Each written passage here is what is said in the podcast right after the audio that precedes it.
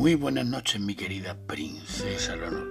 Un día más, una historia más. Cuentan. Me cuentan que dos amigos soldados que se dirigían a su casa cruzaron un callejón oscuro y no se percataron de que un ladrón iba detrás de ellos.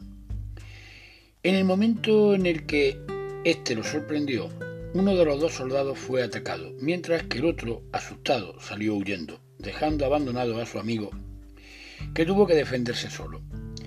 Al final consiguió zafarse del delincuente y, cuando se estaba reponiendo de susto, vio regresar a su amigo con, con su espada desenvainada y agitando su capa diciendo a viva voz, Ahora verá a este ladronzuelo.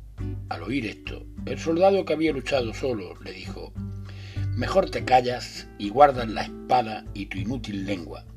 Ahora que te conozco mejor que nunca, sé bien que el único valiente aquí solo fui yo.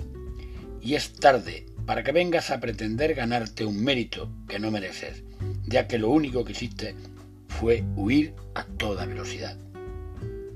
Mi querida princesa Leonor, esta pequeña historia nos enseña que en los malos momentos es cuando sabemos quién es nuestro amigo.